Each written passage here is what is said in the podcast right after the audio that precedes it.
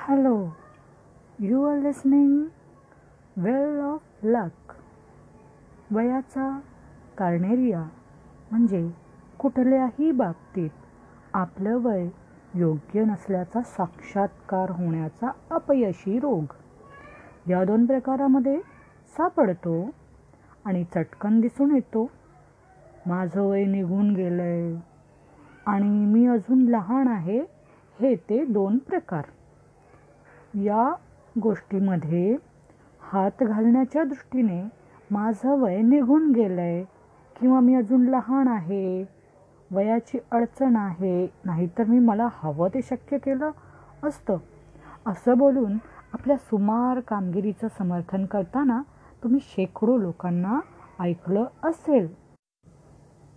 खरंच आपण अगदी योग्य वयाचे आहोत असं वाटणारे लोक किती थोडे आहेत नाही? हे दुर्दैवी आहे पण सत्य आहे. या कारणामुळे हजारो लोकांच्या बाबतीत चांगल्या संधीची दारं बंद होतात. आपलं वय योग्य नाही असं त्यांना वाटतं. आणि मग ते प्रयत्न करण्याचे कष्ट देखील घेत नाहीत. वयाचा कार्नेरिया यामध्ये माझं वय झालं आहे हा प्रकार सहसा जास्त आढळतो. हा आणि हा अगदी नकळत पसरतो. टी व्हीवर आपण पाहतो त्या सर्व काल्पनिक कथा आहेत असं आपल्याला वाटतं. वयाचा कारणेरिया बरा होऊ शकतो. हा रोग बरा करण्यासाठी व त्याचबरोबर हा रोग तुम्हाला होऊच नये यासाठीची एक प्रतिबंधक लस. मला काही वर्षापूर्वी एका विक्रीविषयक प्रशिक्षण कार्यक्रम करत असताना सापडली. सेसिल नावाचा एक प्रशिक्षणार्थी त्या कार्यक्रमात सहभागी झाला होता. सेसिलचं वय चाळीस होतं आणि त्याला विक्री प्रतिनिधी व्हायचं होतं. आपलं वय जास्त आहे असं त्याला वाटत होतं. काहीही म्हणा पण मला आता पुन्हा पहिल्यापासून सुरुवात करावी लागणार. आणि त्या दृष्टीनं माझं आता वय झालं आहे मी चाळीस वर्षाचा आहे तो म्हणाला.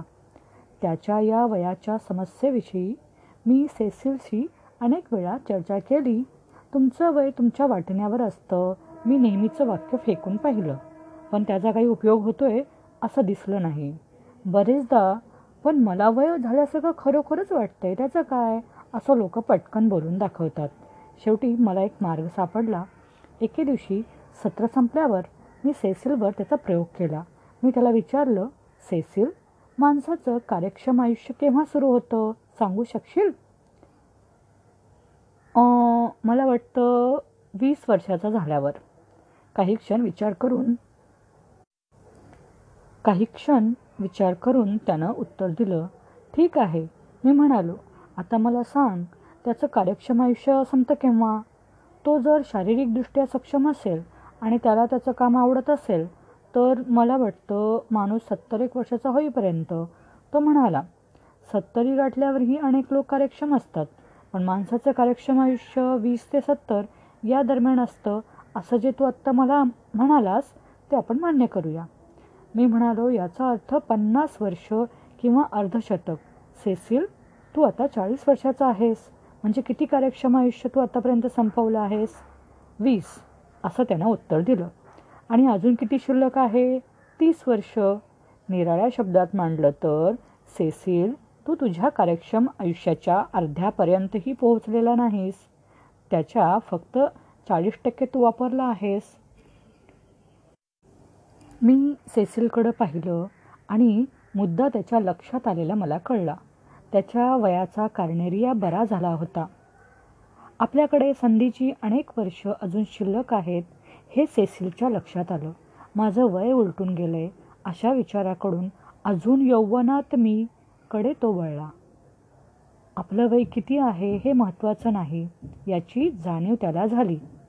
आपण वयाकडे कुठल्या मनोभूमिकेतून बघतो यावर ते वय लाभदायक आहे की अडथळा हे ठरत असतं. संधीची जी कवाडं वयाच्या कार्नेरियामुळे आपल्याला बंद आहेत असं आपल्याला वाटतं ती कवाडं या रोगापासून मुक्ती मिळवल्यावर सत्ताड उघडतात.